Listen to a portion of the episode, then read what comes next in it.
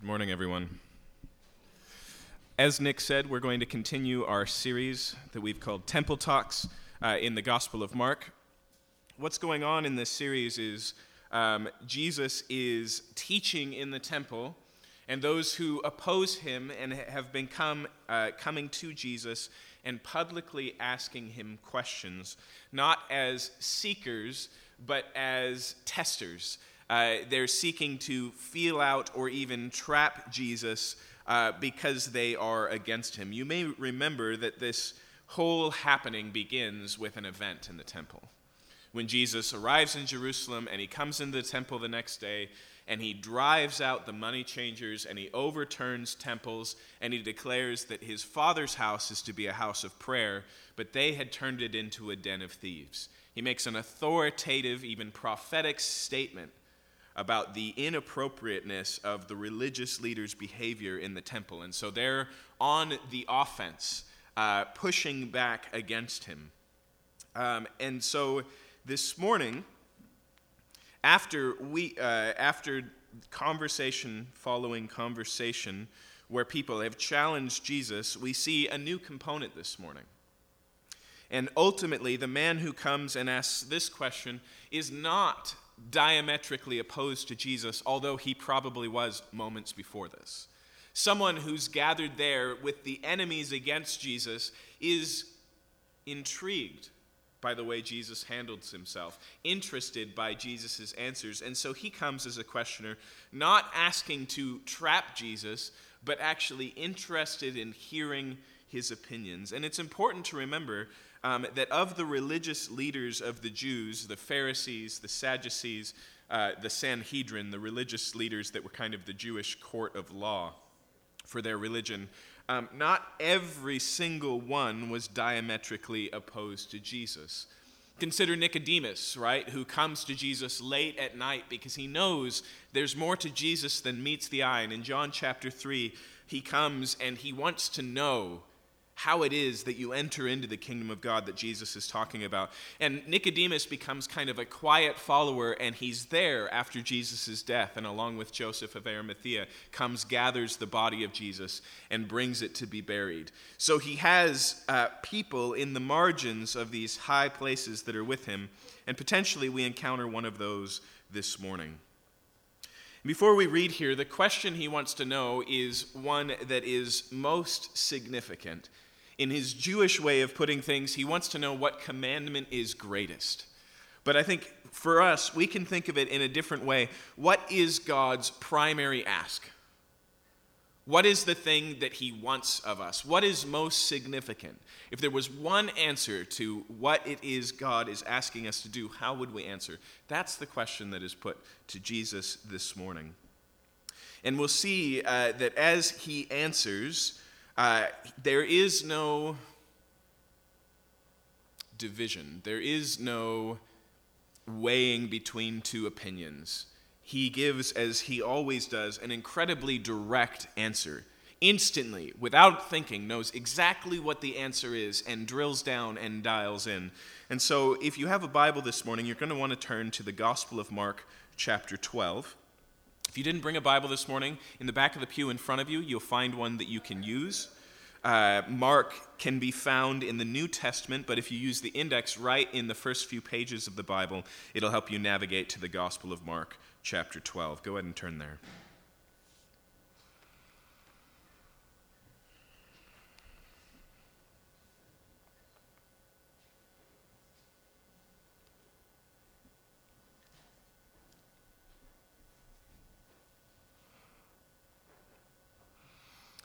Let's read Matthew 12, beginning in verse 28.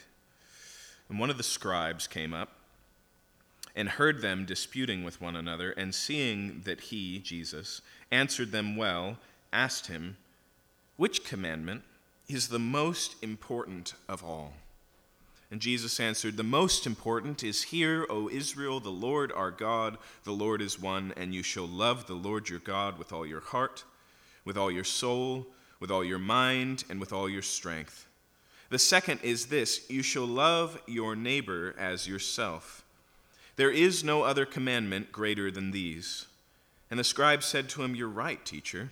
You've truly said that he is one, and there is no other beside him.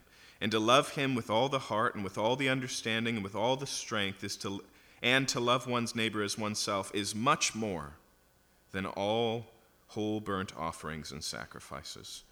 And when Jesus saw that he answered wisely, he said to him, You are not far from the kingdom of God. And after that, no one dared to ask him any more questions. Let's pray.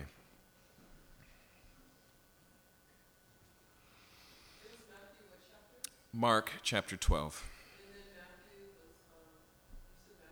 Mark. I may have said that. I meant Mark chapter 12. Let's pray. Father, we ask for your help this morning. I pray first and foremost that you would make the question that the seeker asks significant for us, that we would lean in and that we would listen and we would really want to know what is the greatest commandment? Why is the greatest commandment? I pray, Lord, that you would instruct us in your word right now, that you would teach us and that we would have understanding as this scribe did uh, that Jesus says was wise. Thank you, Lord, for your word and for this time to sit beneath it. In Jesus' name we pray. Amen.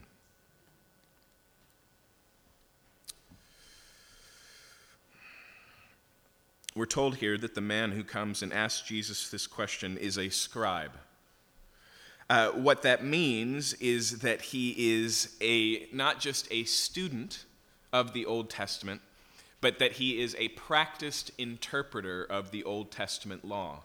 In the narrow and minute issues of religious practice in Judaism, the scribes are the ones who would come in as referees and explain the depths of these things. They were well acquainted not just with the Old Testament scriptures themselves, but with the thousand year history of interpreting these passages, the teachings of this rabbi and that rabbi.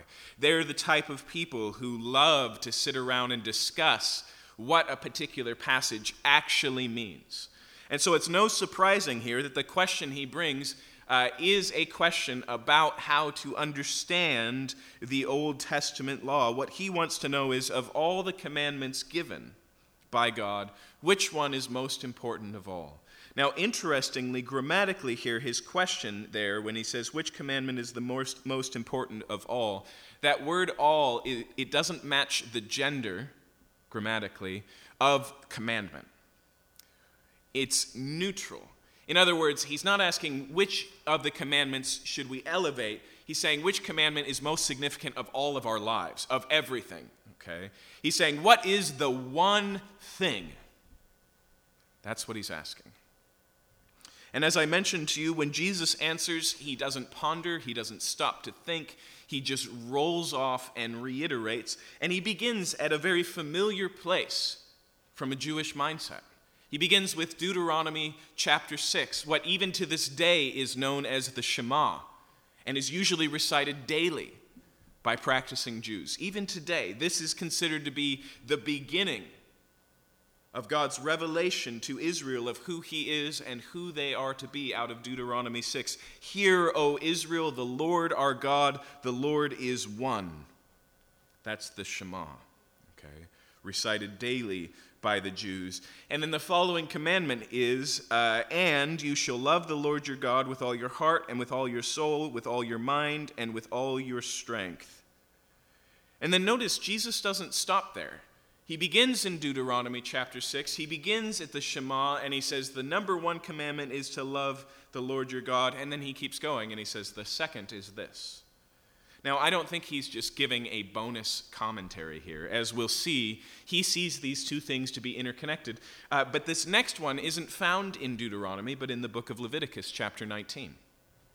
And he chooses these two verses and elevates them to being the most important, the most significant, the center of what God asks of us and what we should be about. He says in verse 31 the second is this you should love your neighbor as yourself. And then he explains there is no other commandment greater than these. You know, in another one of the Gospels, he has the same conversation and it puts a little bit differently. He says, The whole law hangs from these two commands. Okay? So if you were to think of everything God asks in the Old Testament, Testament like a mobile, right? One that you would hang over, uh, you know, a, uh, a cradle or a crib. At the very top, bearing all the weight of the others, the ones that if you cut, everything would fall down, are these two commands. And ultimately, they're summed up just in this one word love. Love the Lord your God with all your heart, soul, mind, and strength, and love your neighbor as yourself. Here he says, There are no commandments greater than these. This is the center, this is the core. Okay. Now, as we'll see, the scribe is struck by this answer. It resonates with him. In fact, he agrees with it. And he says something that interests Jesus. But I want to just stop here and I want you to just recognize here that when we answer the question, what is God asking of you? What is the one thing that He wants? It begins with your love for Him. I honestly think we don't always weigh the significance of this. You know, Christianity's been around a long time. It shaped a good deal of American culture. And so, this idea of the, the elevation and the significance of love, I think, is something we all resonate with. I've met people who say, Love is my religion. That's not an original thought, that's a Jesus thought. Okay? It goes back to this place. It really begins here. But have you ever stopped and think about it? And if you say, What is it that God wants of you?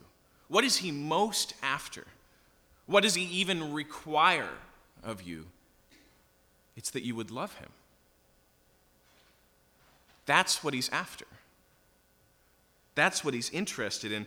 And then related to that is this second commandment that we would love one another. Here it says, love your neighbor as yourself. Now, even if you go back and you read Leviticus 19, that's not talking merely about the person who lives to the left or to the right of you. Okay? Even in Leviticus 19, that applies to uh, resident aliens, those who were not Jewish and were just passing through the line uh, through the land, it is a broad commandment, but Jesus takes it even further in the Gospels. You may remember on another occasion, Jesus is asked about the commandments, and love your neighbor as yourself is resonated. And the questioner says, But who is my neighbor? How big is that circle of people I need to love? And Jesus tells the famous parable of the Good Samaritan, right? This man who is jumped by thieves and left for dead, and a non Jewish person from a group that the Jews didn't respect or honor or have any dealings with sees this dying Jewish man and goes above and beyond to help him. And in doing so, at the end of it, he says, Which of these men, because other had passed by, a priest had gone by, a Levite had gone by, a Pharisee had gone by and left the man for dead. Which of these men was a neighbor to the dying man? He changes the question. Instead of who should be my neighbor, it's who am I being a neighbor to? But in doing so, he also broadens it out. In fact, that's not all. If you read the Sermon on the Mount, Jesus calls us not just to love our family or our friends or our neighbors or those who share our nation, but even to love our enemies, those who hate us, those who spitefully use us. In other words, we can read love your neighbor simply as being love everybody. Okay. It's tremendously broad. But I want to spend some time focusing on why Jesus elevates these ones. Okay.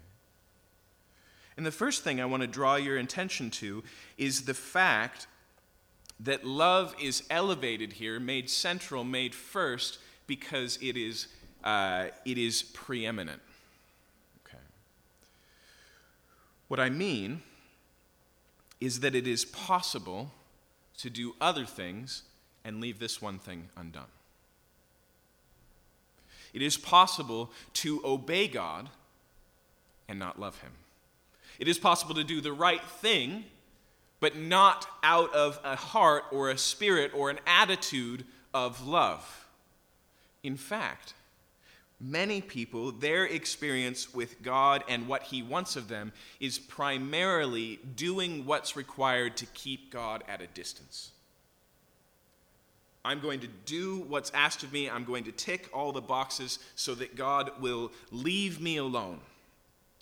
Or sometimes it's experienced or expressed as fear. I need to keep these commands because if I don't, God will bring about these consequences, these punishments, etc.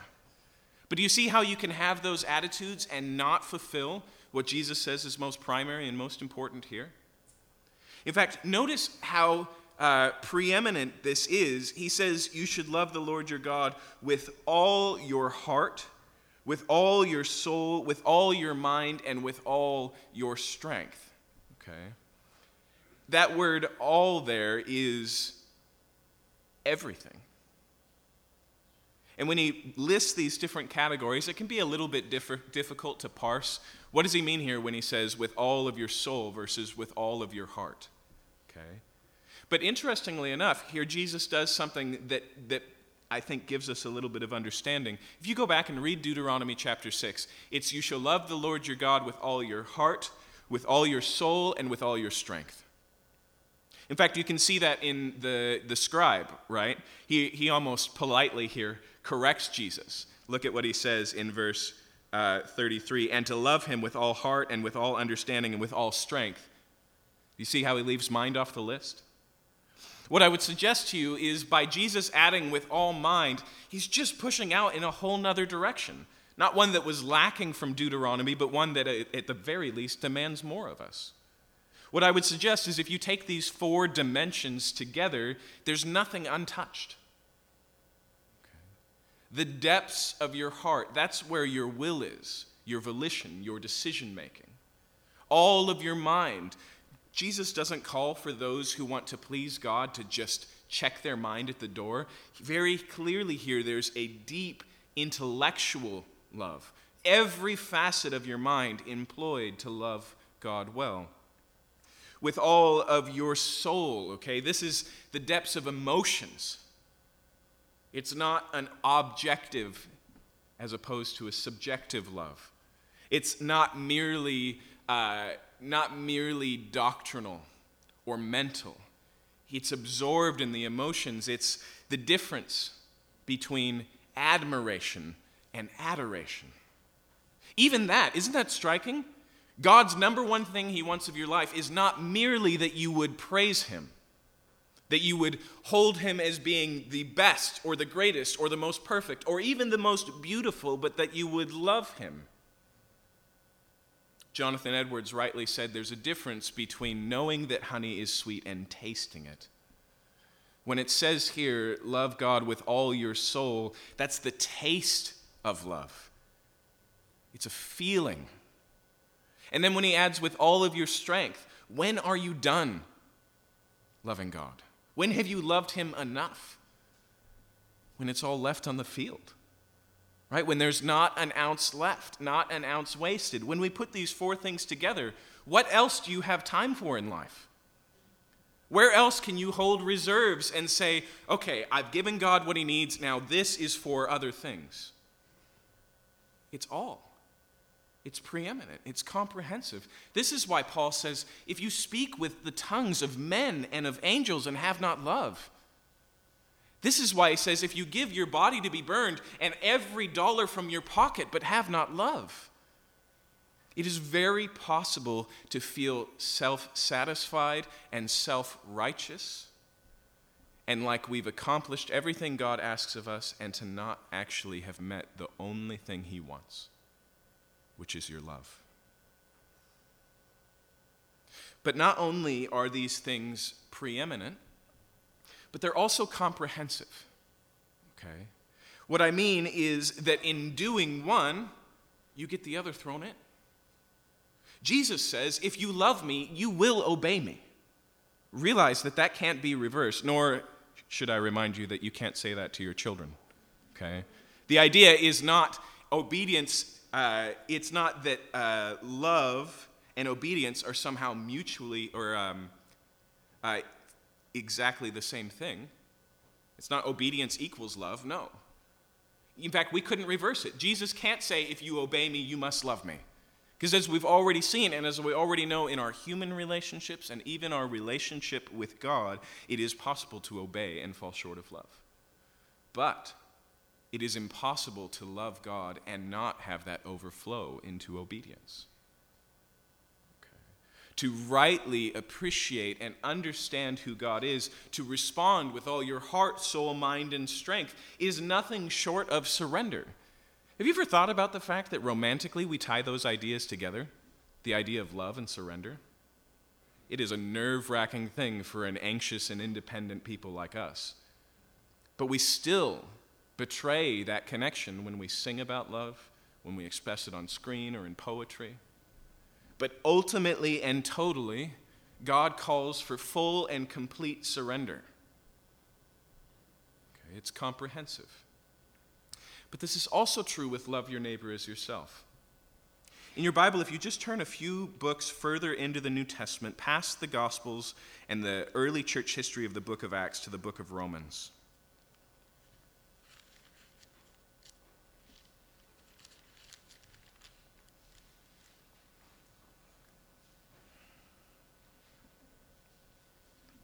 I want you to notice Paul's commentary here in Romans chapter 13.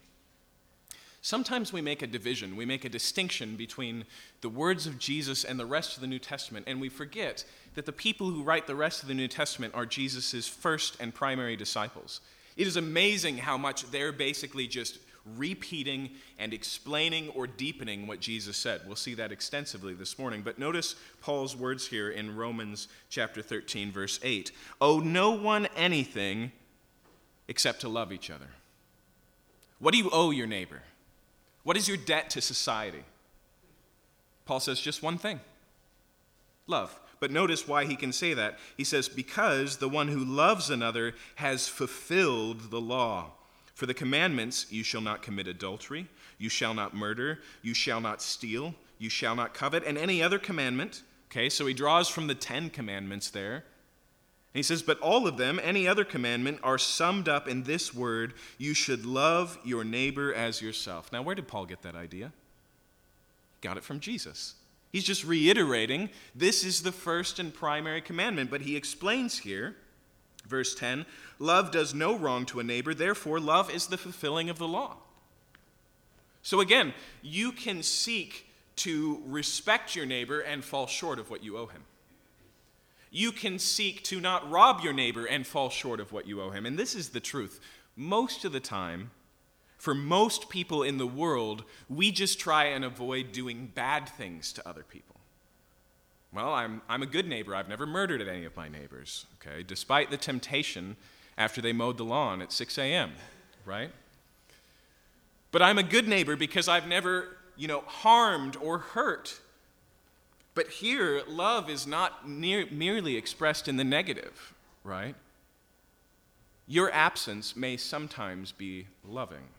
Okay? I remind people often that it is a loving act not to have sex with everybody. That the exclusivity of sex in God's design is actually a way to love your neighbor as yourself. Okay? Now, aside from unpacking that right now, um, what I want to draw your attention to is again that if you just seek to be a good neighbor and you describe that short of love, then you fall short of what Jesus says here. And so love is comprehensive. If you seek to love your neighbor, then you will fulfill the law. And you will avoid both the commandments that call you not to do things, as well as fulfill the responsibilities you're called to do. In fact, think of the metric that Leviticus and Jesus use love your neighbor as yourself. Okay.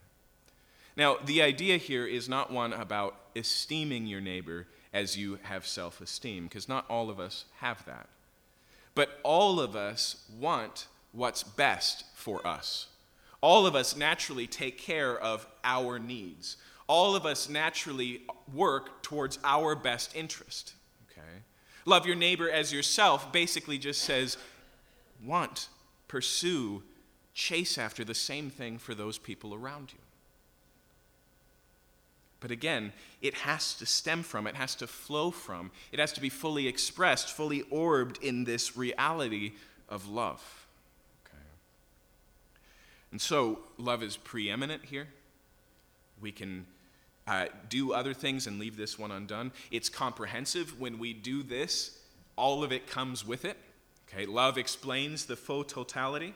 But there's another part here. We need to understand that these two commands are connected.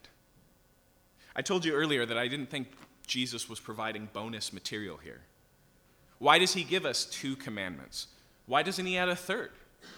He gives us two because the two really are one, they go together. I'll, I'll show you what I mean. Um, again, in your New Testament, this time from the book of Galatians, which is just further, a little bit further from the book of Romans.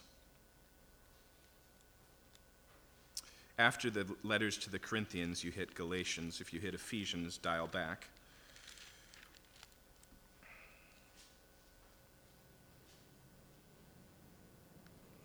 He's exhorting Christians here, people who follow Jesus, and he says in Galatians 5, verse 13, he says, For you were called to freedom, brothers, only do not use your freedom as an opportunity for the flesh, but through love serve one another. For the whole law is fulfilled in one word you shall love your neighbor as yourself.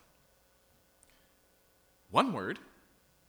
The whole law is fulfilled, and you shall love your neighbor as yourself. I think we would all agree that if you find a way to do this, and leave the first half, love the Lord your God with all your heart, soul, mind, and strength, there's still some law left. But Paul very confidently says here if you love your neighbor as yourself, you fulfill the whole law. There's only two options here. Either Paul has modified Jesus' teaching and he says, actually, loving God isn't that important, which doesn't fit the rest of his teaching, or somehow he sees these two so significantly interconnected that evoking one inherently evokes the other.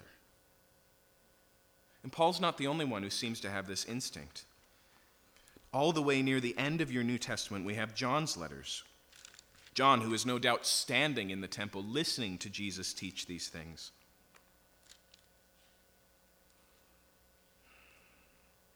And this is what he says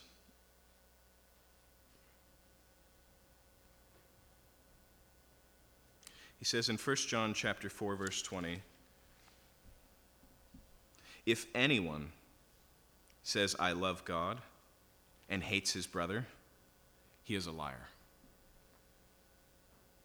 For he who does not love his brother whom he's seen cannot love God whom he has not seen.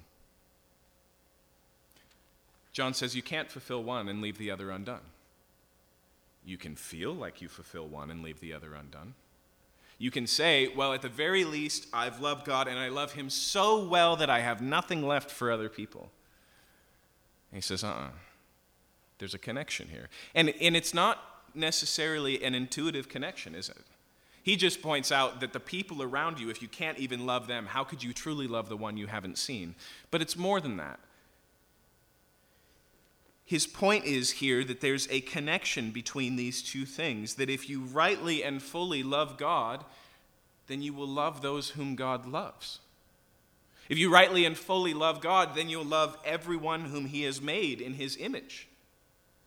You see, all the way back in Genesis, it says that humankind, innately and inherently, each of you as individuals, bears the mark of God Himself, the image of God. That's why C.S. Lewis says, You've never met a mere human being. The way that you treat one another is innately reflection of the way that you treat God. And if you read the Bible closely, you'll see that this is why God constantly gauges a society by how they treat the least of these the widow, the fatherless, the foreigner. And what he says is, the way you treat them is the way that you treat me, because I am a father to the fatherless. I am a protector of widows. I am the home for the foreigner. Okay, and so they cannot be disconnected. And this is helpful because it keeps us from two errors. One is some sort of asceticism that thinks the best way that I can worship and honor God is to get away from all these horrible people to build a shack in the wilderness and devote my every waking hour to his worship. And the other is a humanism that says all that really matters is just how I treat other people. You see, that one I think is a little bit harder for us to get. So let me explain in the words of a, of a pastor in New York City, Tim Keller. He says, Imagine Imagine that you had a single mother and she invested everything into your future, teaching you how to be a good person, opening up the ways for you, investing in your life. And you devoted yourself as an adult to keeping her every command, but you never called. But you had no relationship. Could you say, But I'm doing everything she asked. What else does she want of me? She wants the relationship. When we distance ourselves from God and say, I'm just going to do what He wants, but I have no interest in relationship with Him, we misunderstand what it is that God wants. And there's another problem here. Loving God first and foremost makes us better lovers of other people. Because let me point out some things. You are flawed, your perspective is limited if you just go, well, the best way I can love other people is just to listen to what they want and give it to them, you also have a problem because they are flawed and they are limited. If God is God, and if He built the world and designed it to work in a way that moves towards human flourishing, then loving God first and foremost and obeying Him first and foremost makes our love of neighbor actually loving make sure that it's moving in the right direction. It shapes it. Okay. And so, these two flow into one another. If you seek to rightly love your neighbor, you will eventually dig down into the love of God who made your neighbor. And if you seek to love God, it'll eventually express itself in loving the people that He has made. The two are connected, they go together, they flow together. Now, what's really striking about this story is in all of the other accounts that we've read so far, Jesus leaves the audience dumbfounded, and they kind of sheepishly, tail between their legs, just kind of walk off. But Jesus here is being asked this question by a scribe who has a valid interest in his answer. And so the dialogue continues. Go back to Mark chapter 12, verse 32. The scribe said to him, You are right, teacher. He says, I agree. You've hit the nail on the head. In all honesty, I think if we just take the time to stop and to think, we agree too. We hear this statement from Jesus and it resonates with us.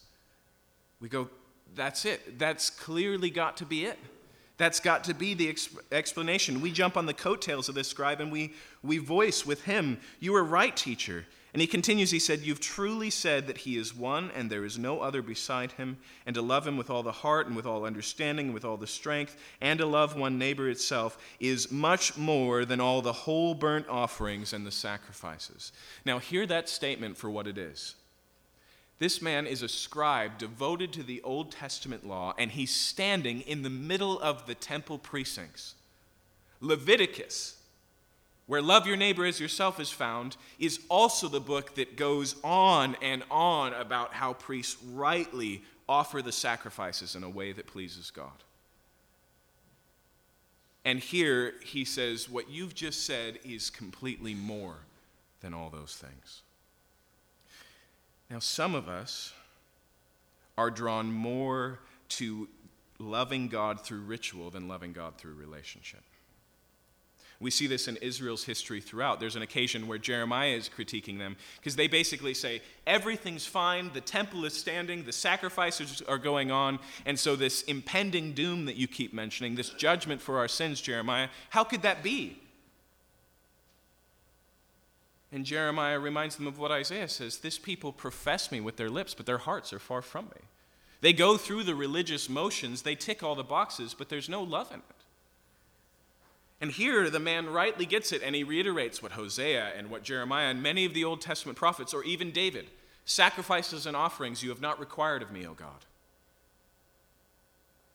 He nails this same thing, but in doing so, in doing so, he says something that catches Jesus' Jesus's attention.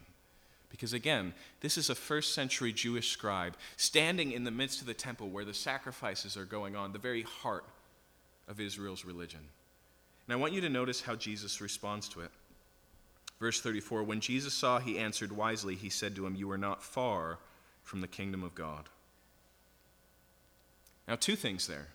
One, Jesus rightly commends this person for understanding what he just taught and for putting it in the right priority. But he also doesn't say, You have entered the kingdom of God. You know, if we were to take not far and put it in a positive sense, we would say he's near the kingdom of God. But there's a difference between near and in. And the question becomes what's lacking?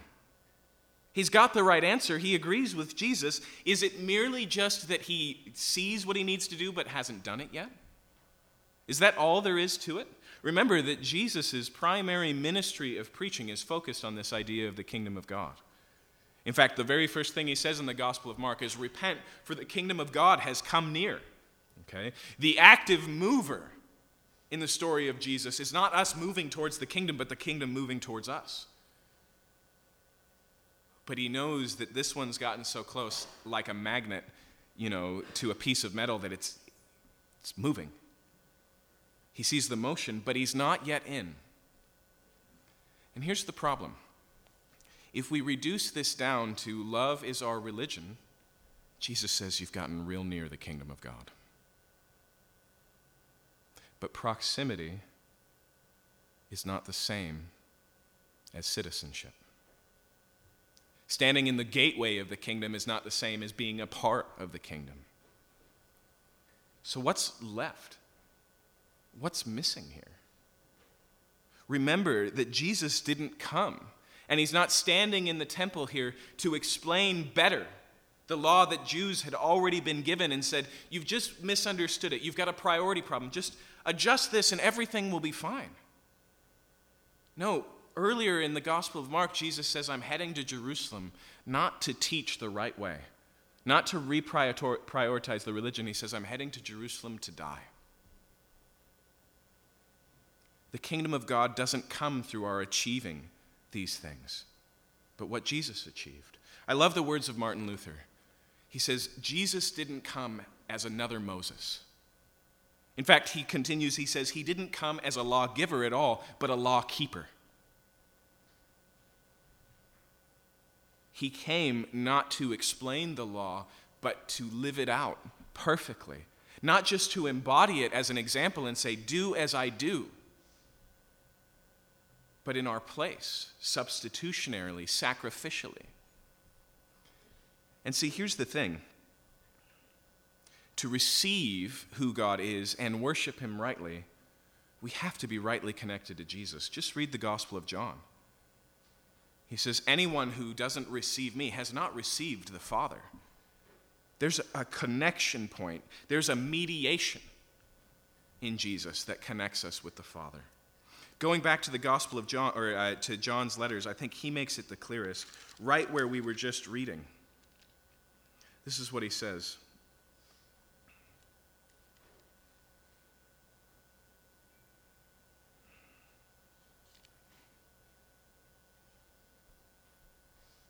Sorry, I kept one too many verses in my head. This one I lost the reference. Give me just a second.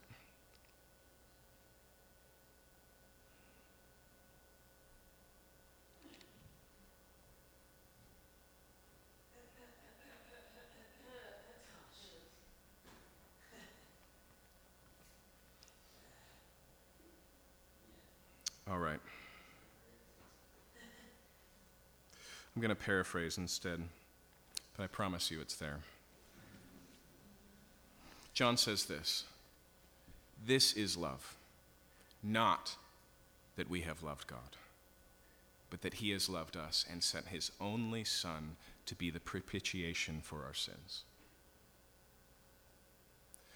if our world is built around our love for God and our love for our neighbor, then we become the center of the story and the hero. Or, if we're seeing things rightly, we discover in ourselves a complete inability to do that to the fullness of this command. You notice Jesus doesn't pull any punches when he lays this out. If anything, he doesn't restrain it and say, hey, look, I know you're not going to achieve this fully, but this is the trajectory he actually widens it out. He adds, and with all your mind, right? For us to rightly love God, for us to rightly love neighbor, we first have to own up to the fact that we have not rightly done either. That we regularly and consistently elevate ourselves above God or elevate other things and love them more, that we regularly or consistently put ourselves first. We're not bad at loving ourselves, but love your neighbor as yourself is a struggle, it's a challenge. God sent Jesus to set those things right. And ultimately, the story of the cross is not merely a story of shame or a story of sin or even a story of judgment and of God's holiness, although it is all those things primarily, it is a story of love. This is what John says in another place in 1 John chapter 3 he says, By this we know love. In the biblical definition, when you open up the biblical dictionary and you turn to love, he says, This is what it looks like. He says that while we were still sinners, Christ died for us.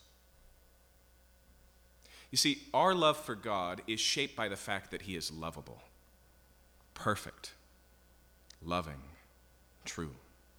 But God's love for us is shaped by the fact that He is a lover. It's part of His character. While we were sinners, while we were the enemies of God, Romans says that Christ died for us. And when you receive that love, when you enter into that love, when it becomes the defining characteristic of your life, it reorients these commandments to being your priority and it also enables you to fulfill them. Okay. Because a lot of the reasons that we love other people poorly is because we're trying to take care of ourselves. It's because we're focused on getting what we need. But if we have everything available in Christ Jesus, if we're already seated in the heavenly places, if there's nothing in our lives that can separate the one thing that we need, Paul says, neither death, nor powers, nor principalities, nor sword, nor famine, nor things to come, nor things that are, nothing can separate us from the love of God. If that is settled, if that is stable, then suddenly you're free to love others. Even in sacrificial and dangerous ways, free to love your enemy, knowing that the worst thing they can do is take your life, but not your eternal life.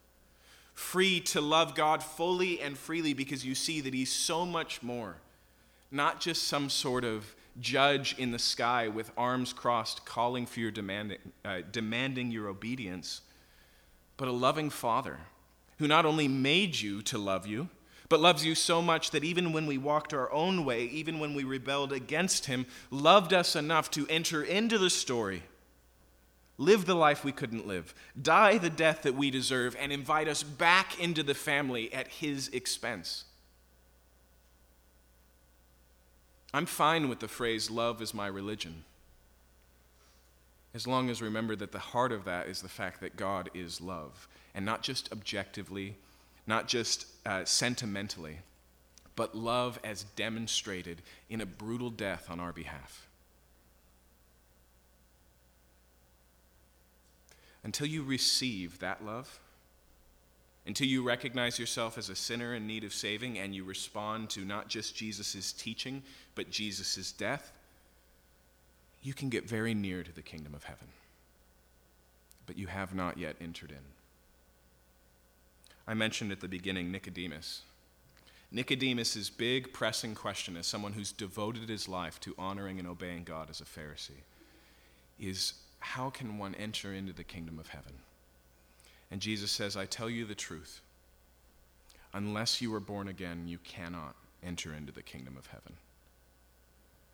There are no naturalized citizens in the kingdom of heaven. You can't earn your citizenship meritoriously. You can't get an honorary degree in the church. All you can receive is the gift of citizenship in the new birth, the one that baptism represents. When we say, God, I cannot do what you ask, even though I believe it is good. Thank you that you're so good, you did what I could not do in sending your Son.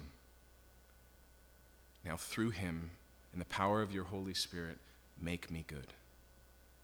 That is the orientation of the Christian life. That is the center. That's why these commandments are elevated, because again, God doesn't just require our love, He's worthy of it.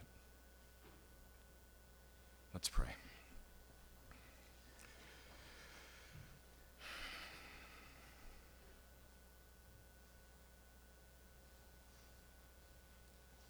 This is love. Not that we have loved God, but that He loved us and sent His Son to die in our place. God, we thank you for that gift. You don't just describe a good and flourishing life, a life of love, but you actively loved those who push against it.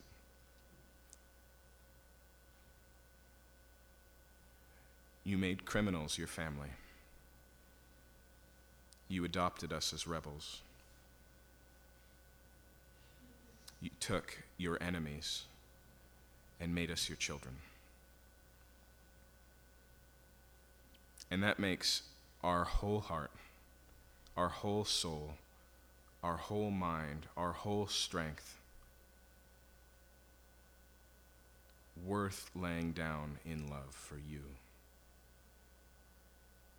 and because we're no longer caught in the rat race of achievement, even religious achievement, it frees us up to love our neighbor not because we respect them, not because they're so great, not because they believe like we do, Lord, but because you love them and sent your Son to die for them, just as you did us. And the only reason we have standing in our relationship with you is because of what you've done on our behalf, and that is open and available to all who would come for this scribe and the Sadducees who challenged you last week, and the Pharisees the week before, and the widow who comes next week with her mite, and the despised and rejected, and the well thought of and respectable, Lord, all of them, you stand inviting them into this love.